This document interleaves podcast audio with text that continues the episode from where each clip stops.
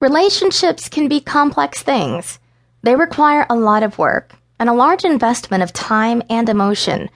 No matter how much effort you put into a relationship, however, it's inevitable that you'll run into conflict. Conflict is a part of every relationship, whether it's a romantic relationship or just a friendship. Fights are going to happen, and they simply can't be avoided. Even though conflict is inevitable, what isn't inevitable are the results. If you fight in a destructive, condescending manner, the conflict will eventually tear a relationship apart. The more often you fight in this manner, the more likely it is that the conflict will lead to the end of your relationship. If, on the other hand, you learn how to use constructive techniques to work through the conflict, your relationship can grow stronger as a result. The key is understanding which conflict methods are harmful and which are constructive.